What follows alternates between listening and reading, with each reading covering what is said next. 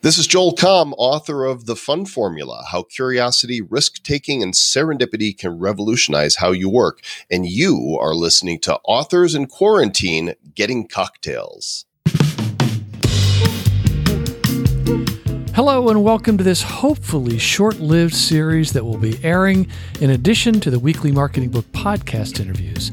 I'm your host, Douglas Burdett, and my goal during this unusual time is to reconnect you with past guests on the Marketing Book podcast, share some ideas and inspiration, and maybe a much needed laugh or two. I've interviewed over 200 authors on the show, and my plan is to continue this series until I either run out of authors or quarantine, whichever comes first. A word of warning the host and guest may very likely be drinking cocktails during these conversations. I mean, come on.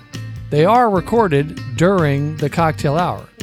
To find the show notes for each episode with pictures of each guest and links mentioned in their conversation, visit marketingbookcocktails.com.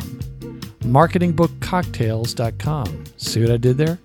And if you'd like to join the conversation, email a voice recording to me at douglas at salesartillery.com, and I'll try to include it in a future episode. I'd love to hear from you.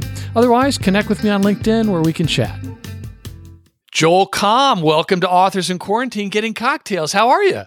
Good day, Mr. Burdett. Nice to hear from you. I'm well. That's good to hear. That's good to hear. Of course, I've been stalking you on social media as, as I have been for years, so I, I knew that you were you were in good health. What is going on in your quarantined world? Uh, well, you know, quarantine world, so funny to even say that. My life consists of two states of being. And those two states of being are on the road, somewhere in the world, doing what I do, whether it's speaking or attending an event or, you know, uh, personal travels, networking, whatever. I'm either somewhere or I'm home in Denver self quarantined. I really, I you know, I have a beautiful apartment here. I I love Denver, but I don't really go out a ton when I'm home anyway because I do so much traveling. So really, this period, you know, from this last three months has just been an extended not traveling period for me. And uh, I've used it to be super productive and continue to, to do so. Um, I've been very happy here in my space and uh, getting stuff done. Cool. Well, last week I published episode 283 and I want to make sure everyone knows who who we're talking to here. So you were a very early supporter of the Marketing Book podcast and I'll always appreciate that. You were on episode 34 hmm. in September of 2015. That's when we talked about Twitter Power 3.0, how to dominate your market one tweet at a time, which you co-authored with Dave Taylor. Yeah. And as I said at the time, that was a really good content marketing book that you snuck into a book about Twitter. Hmm. I saw what you did there. And then you came back uh, uh, on episode 179, and that was June 2018. So two years ago. And that's when we talked about the fun formula how curiosity, risk taking, and serendipity can revolutionize how you work. And that one has really taken hold in my head because I had never thought of the ideas in there. And we can talk about those, but they really stuck. So, for listeners who are new to the Marketing Book Podcast, tell them who you are and all the stuff you do. All of it. You seem like the busiest guy in the world. Well, but it's because I follow the fun formula. I make it look easy because I focus on those things that I'm particularly curious about. Um, you know, I, I, take some risks. They're usually big risks uh, in hopes that you know something big will happen as a result. Sometimes it actually does, and and I trust the process. You know, I I try to make the right moves at the right time with the right emails and the right phone calls because I'm not a fan of working hard. I think the whole hustle and grind mentality is is super dangerous, uh, personally and professionally. And uh, you know, so for me, looking busy just means I might be showing up at the right places, but I'm actually I work less, I think, than anybody I know. In terms of you know what most people think of is work. I do a lot of play, and I have been since um, well my whole life, I suppose. But my internet career spans back to 1995 when I launched my first website. But my online world spans back to 1980 when I bought my first computer 40 years ago and was dialing into the online world pre internet when we had bulletin board services. And so this has just been the story of my life. And what I'm doing now is just, you know, the next logical progression, whether, uh, you know, it's writing books or speaking or teaching or affiliate marketing, social media marketing, um, creating products and services, regardless, podcasting, video, live video, it's all just a mix of what I find interesting at any given moment in my life. And, and right now, that interest is really leaning heavily towards the cryptocurrency and blockchain world. Mm-hmm. And when you take interest in something, I pay attention. I think a lot of people do. And that's in part what, what does it for me is that you wrote uh, one of the was it the AdSense code? Yeah, the AdSense code. What mm-hmm. Google never told you about making money. In other words, you were one of the first ones to really see how that was all working. Fast forward to a few years ago, you were talking a lot about live video. And so I started following you very closely then because it was like, no, wait a minute. He really thinks this is this is something. So I better pay attention, just like uh, uh, cryptocurrency. But I, I would want to remind folks you were also a reality TV host, right? Uh, yeah, I did. I hosted and produced the world's first competitive internet reality show called The Next Internet Millionaire back in 2007. Um, I was inspired by then um, only billionaire and reality show host Donald Trump, you know, by The Apprentice, and I was inspired by the rise of YouTube. I saw the future of video, and uh, and I wanted to be the first one to emulate that in a really um, high level reality show online. And so we produced a full 13 uh, full length episodes. In fact, it's funny you bring that up because right now I've actually, now that um, Amazon has their Prime Video um, Central, they allow you to upload stuff and try to get it into Prime Video. And uh, I've actually been working on that over the past couple weeks getting uh, you know i'm like oh I, I created this thing and people still ask me about it. What if i could get it on amazon prime? Oh. so i'm in the process of getting the uh, the first episode um, reviewed. And once what you have to do is you have to get um, captions made in order to make that a reality. So I'm like, oh, well, let's see if I can do this. So I've uploaded the first episode. I did the captions. And as of this recording, which is June 17th, it's, uh, it's in review right now. And so once they approve that, I'll go and get the other 12 episodes all captioned and uploaded so people will be able to go enjoy the whole series, dated though it is a little bit. Um, but it's still uh, highly entertaining. And for uh, a homegrown production like we did, um, it holds up remarkably today. And one of the contestants was a former guest on the Marketing Book podcast, Perry Marshall, author of the 80 20 so Perry wasn't actually a contestant; he was a teacher.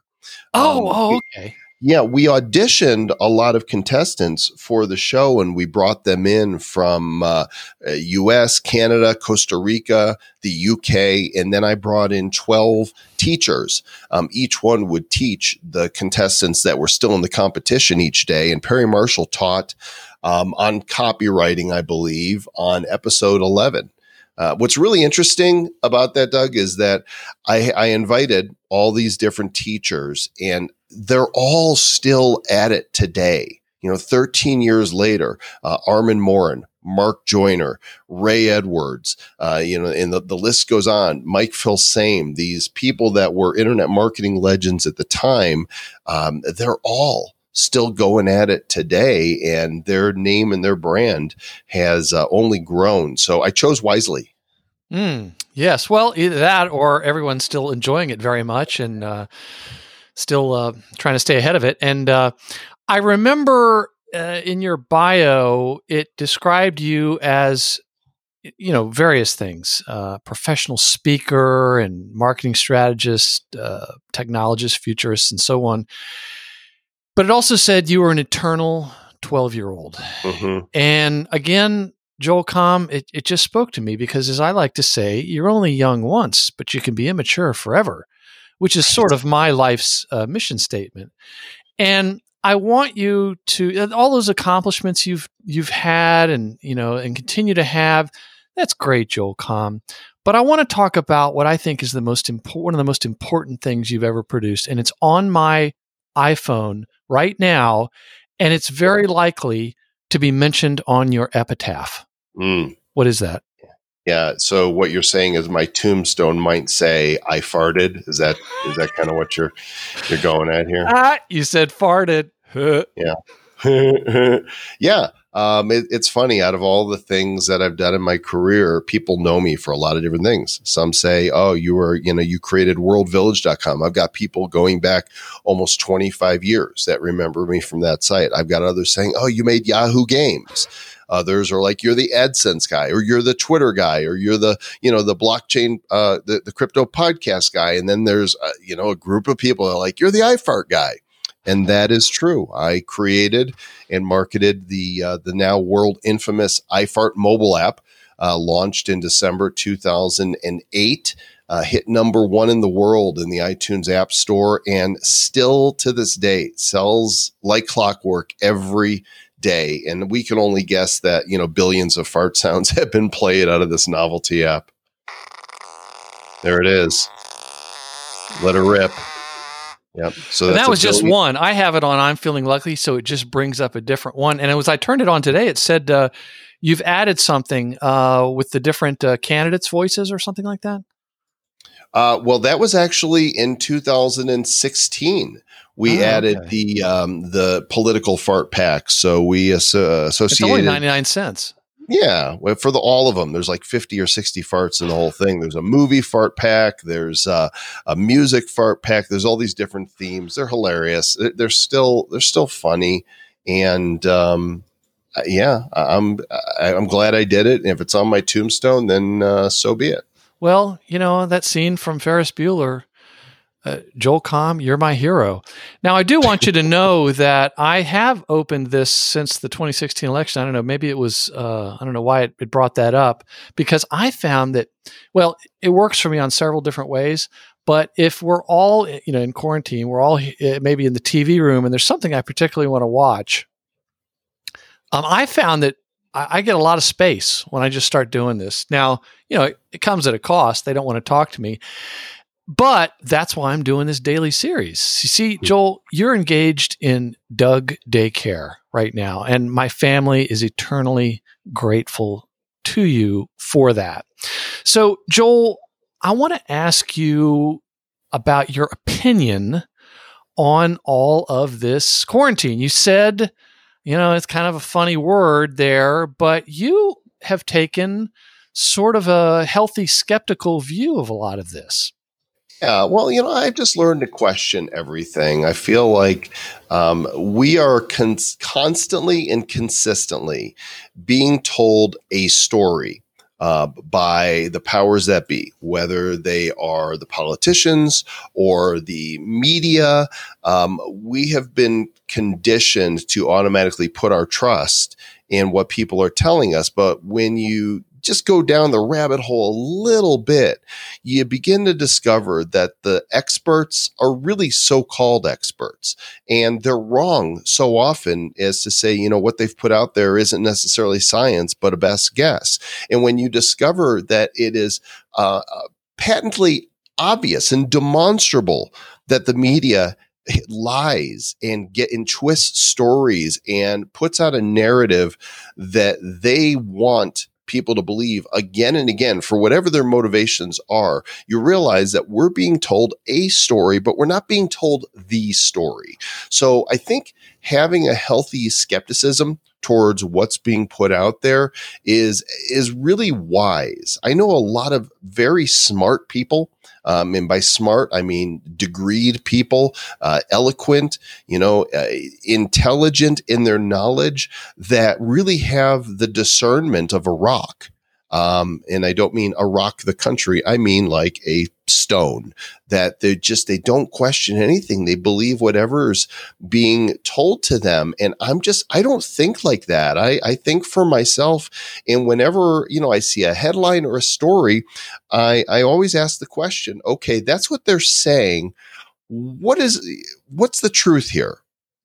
What's actually being said what is what is a narrative that you know is being presented to us with adjectives and opinion and what is hard facts? And so um, y- you know you can't blame some of us for being incredibly skeptical about the whole uh, the virus. Not that the virus isn't real not that people aren't dying but with the messaging that's been put out of course the latest one being about masks oh yeah. um, importance of wearing face masks when there's plenty of evidence to the contrary that says as long as you keep your distance from others and don't spend five to 10 minutes breathing in their face, that you're not at risk for transmission, even if you're asymptomatic.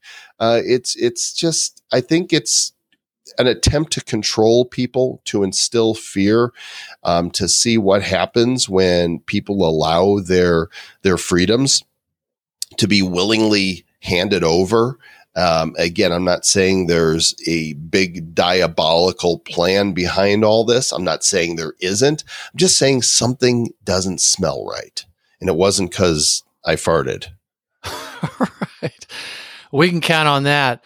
Well, do you think that? Uh, well, I guess here's another question: Are you concerned about how much control uh, the authorities were able to exert so quickly? Oh, it's definitely concerning. I mean, but what we had was house arrest, right? Mm-hmm. They you you know, I, I, still went for walks, and Denver, you know, shut down a bunch of stuff. It wasn't quite as bad as some other regions. So if I wanted to go out, I still went out, but there was nowhere to go except for the store. Apparently, you can't transmit coronavirus at a Walmart where everybody's gathering. Um, you know, so I guess for whatever reason, COVID 19 stayed outside of Walmart and, and Target and, um, you know, the, the big stores, uh, whereas all the mom and pop stores, that's where COVID congregated. And so you couldn't have people, you know, at, at a local shop, um, practicing safe social distancing or at a local restaurant, practicing so safe, so safe social distancing or anywhere else. Well, Walmart's, you know, you were immune if you were there. So, um, forgive me or don't forgive me if I'm going to call BS. Well, do you think, or what, do you have any sense of what might stick in terms of all these changes that are going on going forward? Because it seems like this has been a real accelerant for a lot of change that's happening, but I don't know what uh, what's what's going to come back, particularly as it relates to uh, businesses. I think fear is what will stick, right? In those that were readily compliant. Uh, and let me be clear. Let me be perfectly clear. Sound like a politician. Um, and I'm not, and I never will be. The virus is real. Nobody's disputing that mm-hmm. the virus is real. Nobody's disputing. I mean, I know several people that got very ill from the virus. They survive, they push through. You know, it was like a really, really bad flu, and there's mm-hmm. others that are dying from it. Um, I, I don't trust that the numbers that we're getting as far as actual COVID deaths are real. Heck, even Dr. Birx said that 25%, you know, probably shouldn't have been called COVID deaths, you know, if you. Oh, because it, they died of something else, but they also right. had COVID but they also had COVID. And, and a bunch of them weren't even tested when they died and they called it COVID anyway.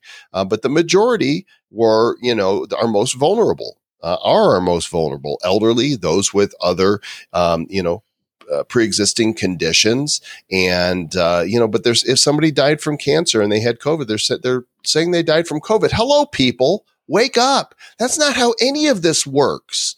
But that's what they've been telling you. And you know i'm hoping I'm hoping, I'm hopeful. Uh, my my faith in um, in human beings. Well, you're a very optimistic person. I, I, try to be. I try to assume the best about people, in in spite of the ridiculous grief that I get online from others. Um, I, I just think that there's other forces at work here, and I, think some of it does have to do, maybe a lot of it has to do with politics. Not that the virus itself was political, but that uh, how it was used by those seeking to um, be in power could have affected how we handled this uh, the reaction to the virus. Mm-hmm. What kind of grief do you get? I that kind of surprises me. Oh gosh. Is it from people who are related to others who own the iFart app? Is that have you been hearing from my family? I, I had the gall, like 50% of the country, to vote for Donald Trump for president. And so immediately that makes me a racist, bigot, uh, homophobe, and xenophobe and every other, you know, epithet under the book from people that just have no idea what they're talking about. And and some of people people have been really vile. Vile. Oh my gosh. You know, I I was brought up to be kind to other people and to accept people in my world that believe differently than me. I don't care what your skin color is, your nationality, or what religion you practice. I definitely don't care what your sexual orientation is, which at all. But um, and so I'm like, live and let live. You know, I mean, this is America. We have the right to life, liberty, and the pursuit of happiness. I don't want to get in your way of that, but boy, there are people out there that tell you if you think this way, you barely have a right to breathe. And I have been the subject, uh, and I don't want to say victim because I don't like victim mentality, uh, but legally speaking, the victim of some serious abuse by people that I considered friends mm. that totally went off the rails. Like there's some sort of mental illness that took over. You know, I, I, didn't vote for President Obama. I don't think he did a particularly good job. I think that he ended up dividing our country more than uniting us, which is a real shame because I think there was a squandered opportunity. But I never said he's not my president. Well, of course he's he's my president. If I'm an American citizen, he's my president. And I, I, you know, when he was doing things I disagreed with, sometimes I would verbalize it, but I would never attack others especially people that I had relationships with and and call them names for believing otherwise. Well, the you know, it's the other side of the coin now and the amount of abuse that conservatives have faced, um, that uh, people of, of faith have faced, uh, you know, is people that are, are patriots to the country, people that like the, the, you know, whether or not Trump is a complete you know, buffoon in the things he says or his mannerisms. I look at what people actually do not what they say. And up until the virus, our country was, we were prospering like we haven't in decades. It was indisputable. The economy was booming. And I, am a fan of that.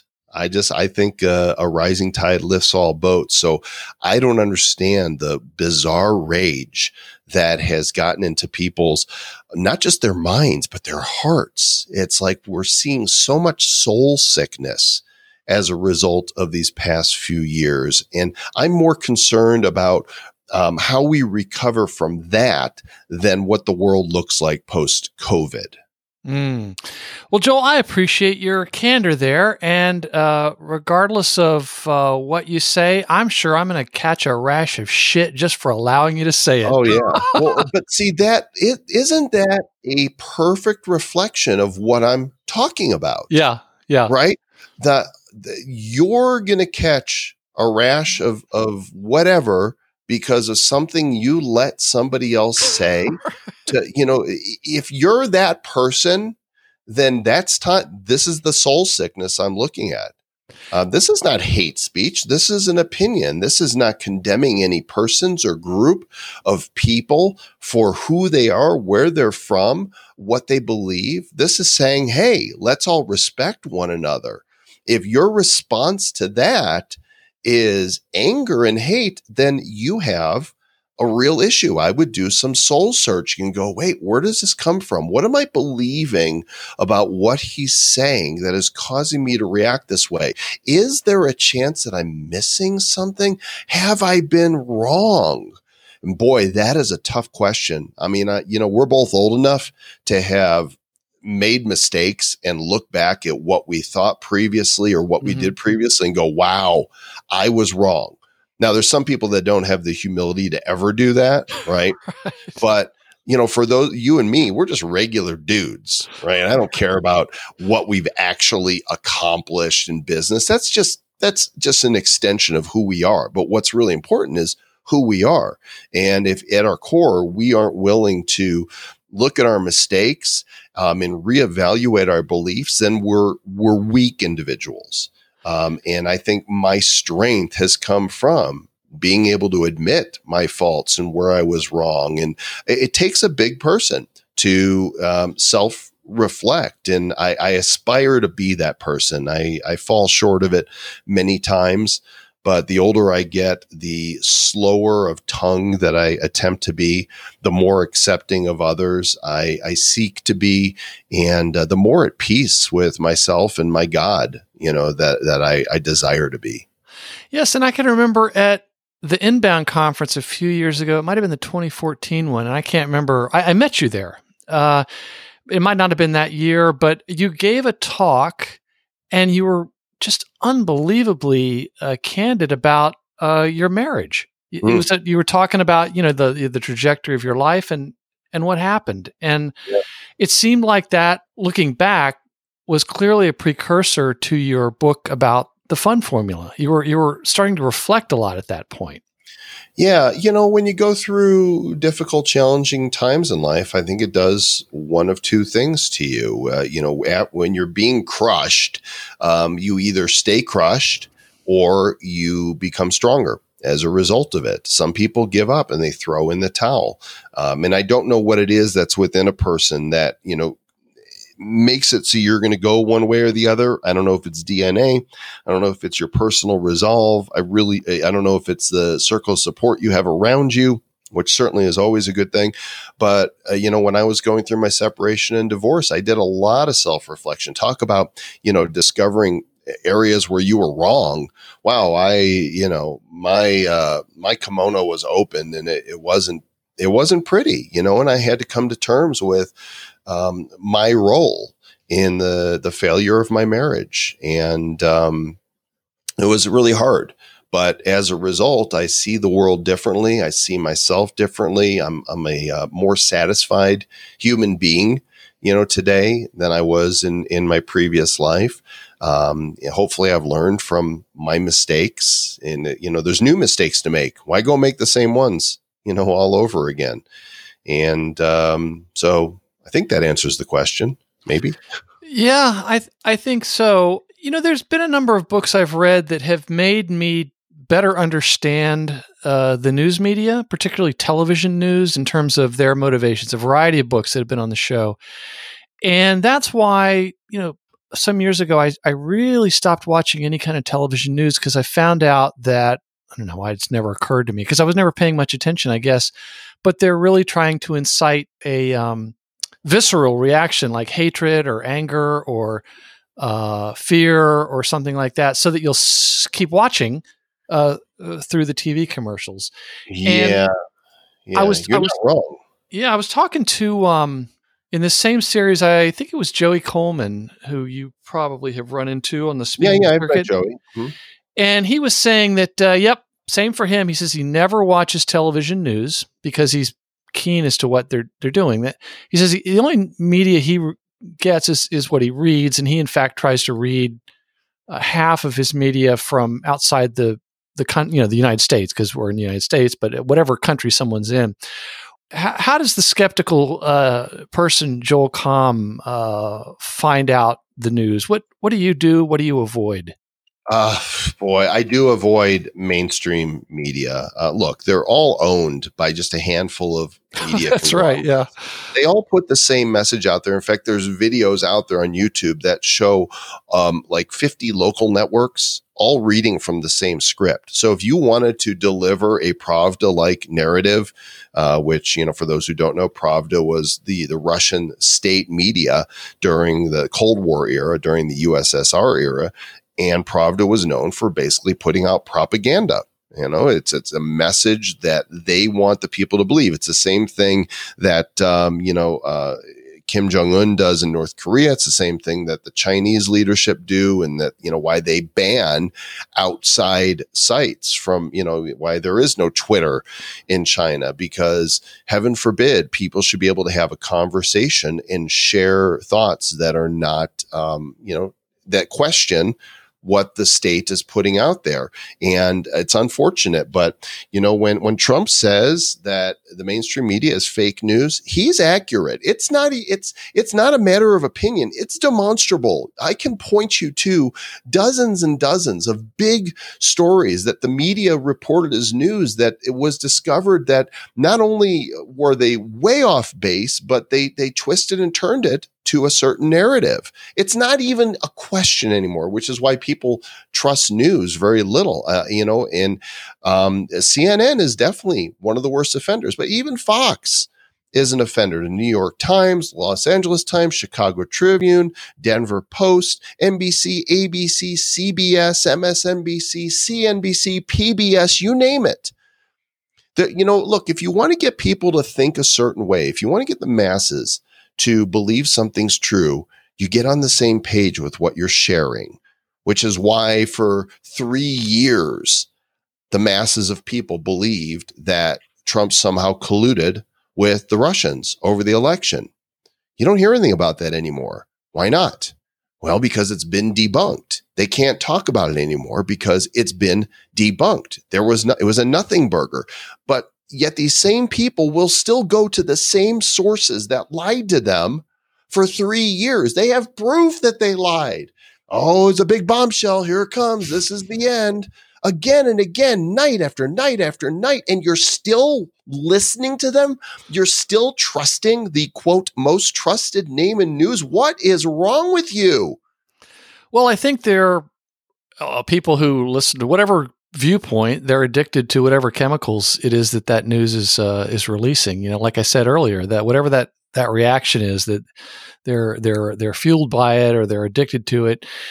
I guess, but here's the thing: a lot of what we've got today with news is not traditional journalism, right? Traditional journalism seeks to report the facts: who, what, when, where, why, how. This is the foundation of journalism.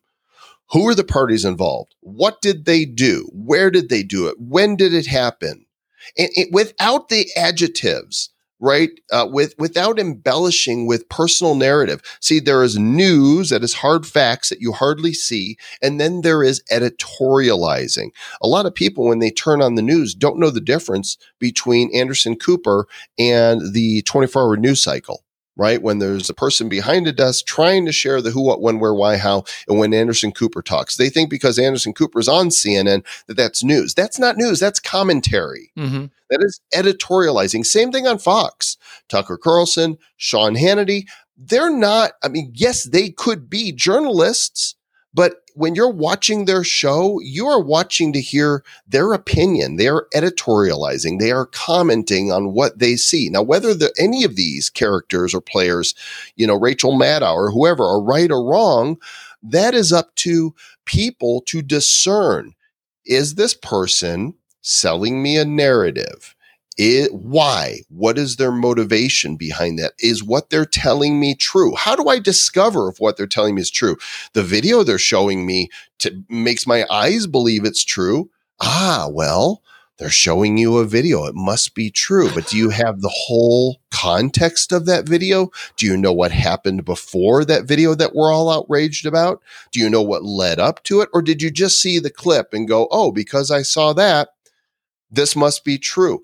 Think people think for yourself. And i think this is the biggest problem that we have today is that people easily buy a narrative and um, they don't want to think for themselves especially because of cognitive bias right? If something yeah. a story we're being told fits what we already believe it's just so and this is a this is a problem with human beings period. It's just so much easier to go oh see?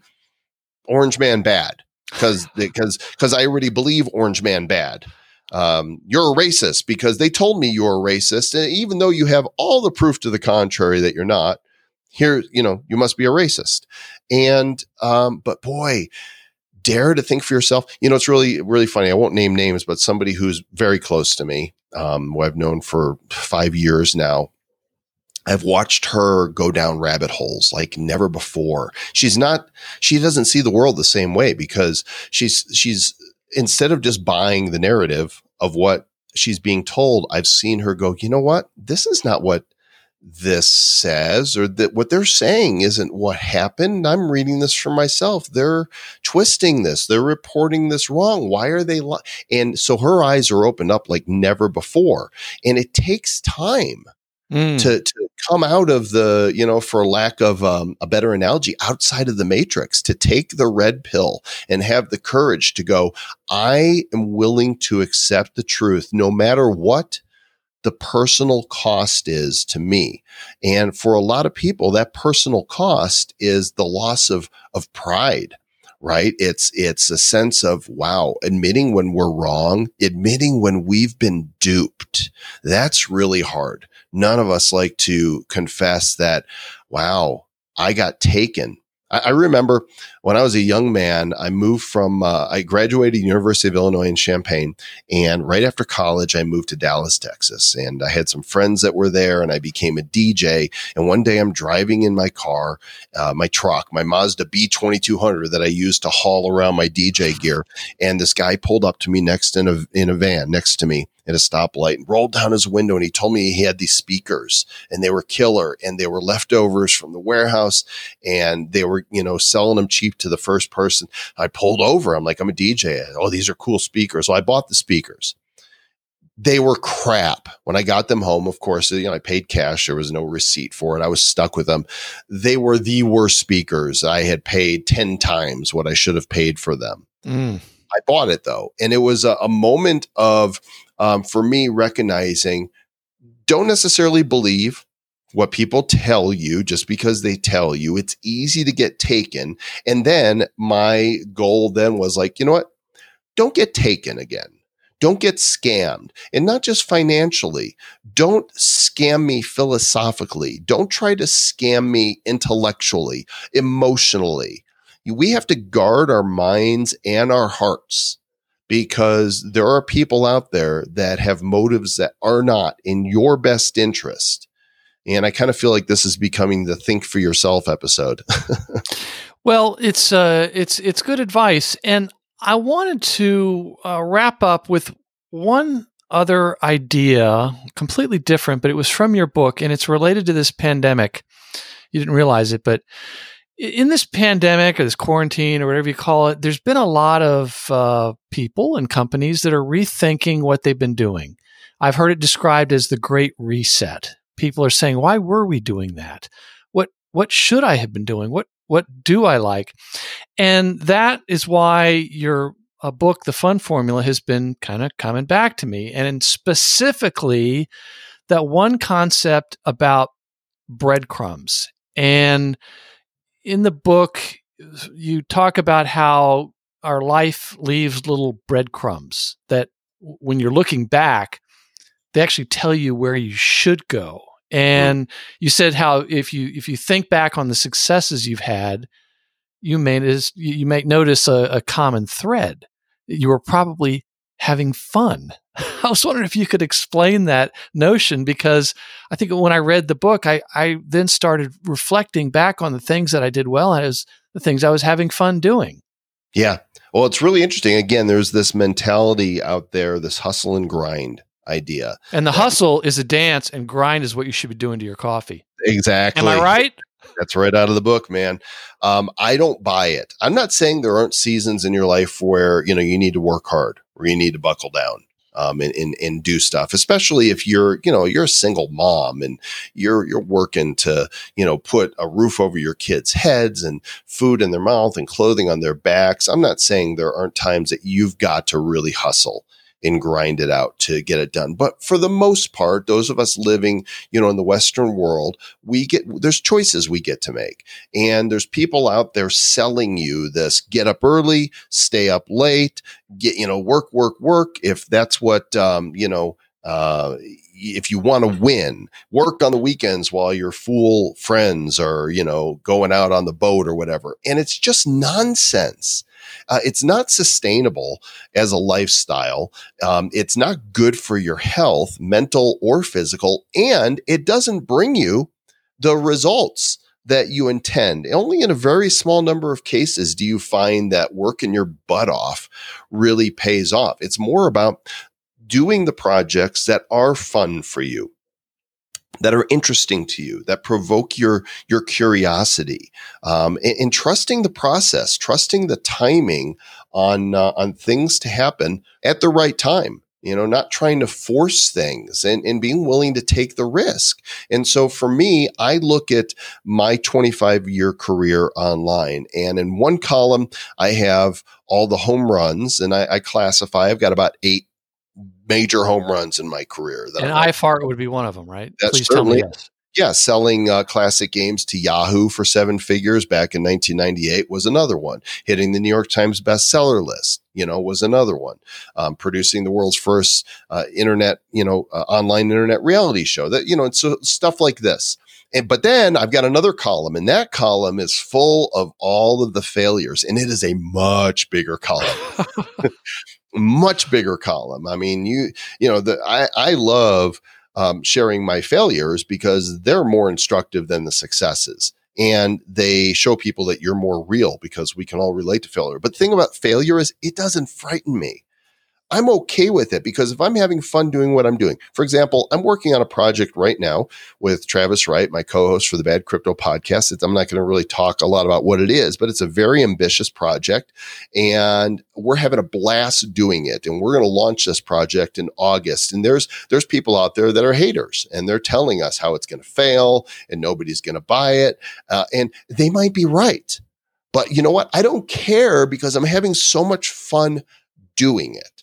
And so uh, when I look at the columns of successes and failures, what I realize is when the, the things I did that ended up leading to the failures, I was working my butt off more for those. And when I look at the things that have succeeded wildly, it took less effort for those wins to happen and I was having more fun.